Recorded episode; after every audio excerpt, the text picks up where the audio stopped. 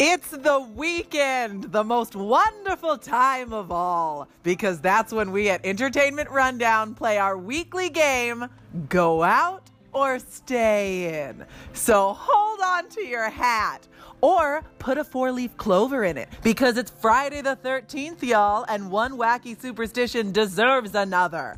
The entertainment news starts now. Here we go.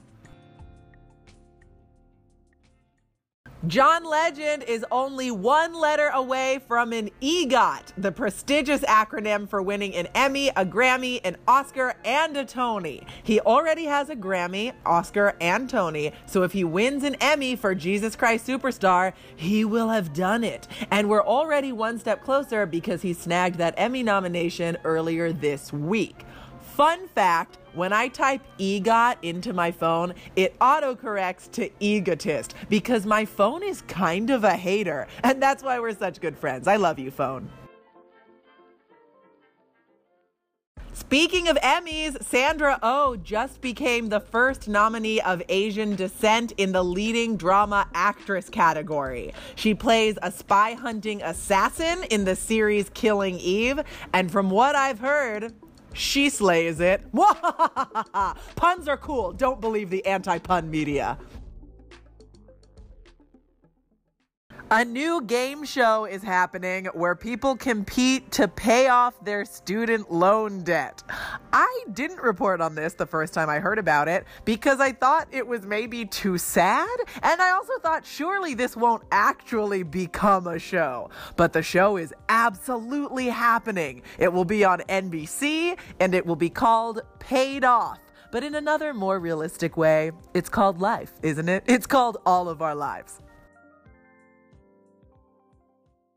Do you know what Build a Bear workshops are? Let me rephrase that. Are you a child? If so, congratulations on your excellent taste, child person. I agree that this podcast is better than Doc McStuffins. And also be warned Build a Bear created chaos recently when they announced a pay your age sale, where a five year old could get a bear for $5, which is like a $50 discount because them bears are expensive. Of course, this created a melee, and there are pictures pictures online of swarms of people being turned away at Build a Bears across the US and the UK.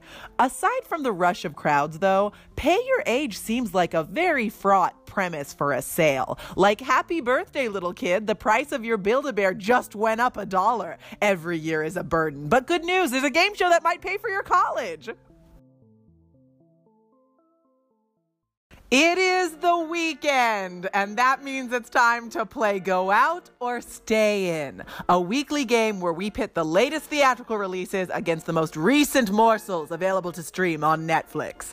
Representing Go Out this week is Sorry to Bother You, starring Lakeith Stanfield and Tessa Thompson. When I heard this movie was about an alternate universe where an Oakland telemarketer discovers the key to unlimited wealth, I was like, enough! You had me at late capitalist magical realism. I am dying to see an interesting movie. I love superheroes, but no, I don't, and enough. But before you hop in your car and feel confused for a second, because if a movie isn't part of the Marvel or DC universe, does it even really exist?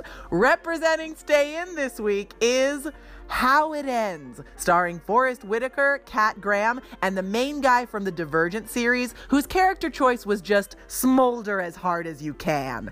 This movie is not getting great early reviews, and to be honest, I nearly fell asleep just reading the synopsis. Oh, is it a story of the apocalypse and someone's trying to save his pregnant wife, and there are long shots of the horizon? I think I got it. We're all good. It's ironic that this movie is called How It Ends because I think I already already know how it ends. On the flip side, I have no idea how sorry to bother you will go. And that is an amazing feeling. I love not knowing. It's like the first time I bought a flat iron and I was like, I wonder what this will do to my hair cuticles. And the answer was destroy them. But that's not the point. The point is put on an outfit you like. The only cosplay you're doing is that of yourself.